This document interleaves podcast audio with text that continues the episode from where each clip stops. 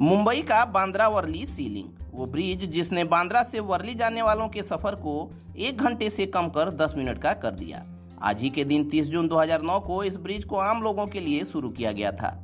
ये भारत का पहला आठ लेन और सबसे लंबा समुद्री ब्रिज है। इसकी लंबाई पाँच दशमलव छह किलोमीटर है। इस ब्रिज के बनने से पहले बांद्रा से वर्ली जाने के लिए माहिम कोजवे का इस्तेमाल करना पड़ता था। ये भा ये रास्ता लंबा तो था ही, मुंबई में वाहनों की संख्या बढ़ने के साथ ही इस रास्ते पर रोजाना जाम लगने लगा। इसके बाद बांद्रा को वर्ली से जोड़ने के लिए एक वैकल्पिक रास्ते की मांग उठने लगी। आखिरकार फैसला लिया गया कि मुंबई के पश्चिमी तटीय इलाकों से होता हुआ फ्रीवे बनाया जाएगा। ये फ्रीवे मरीन ड्राइव को कांदीवली से जोड़ेगा।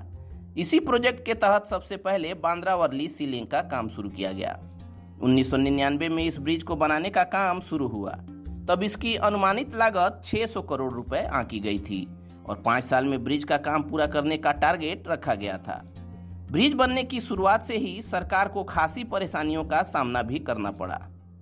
पुल के निर्माण के खिलाफ कोर्ट में पर्यावरण कार्यकर्ताओं और मछुआरों ने कई जनहित याचिकाएं दायर की।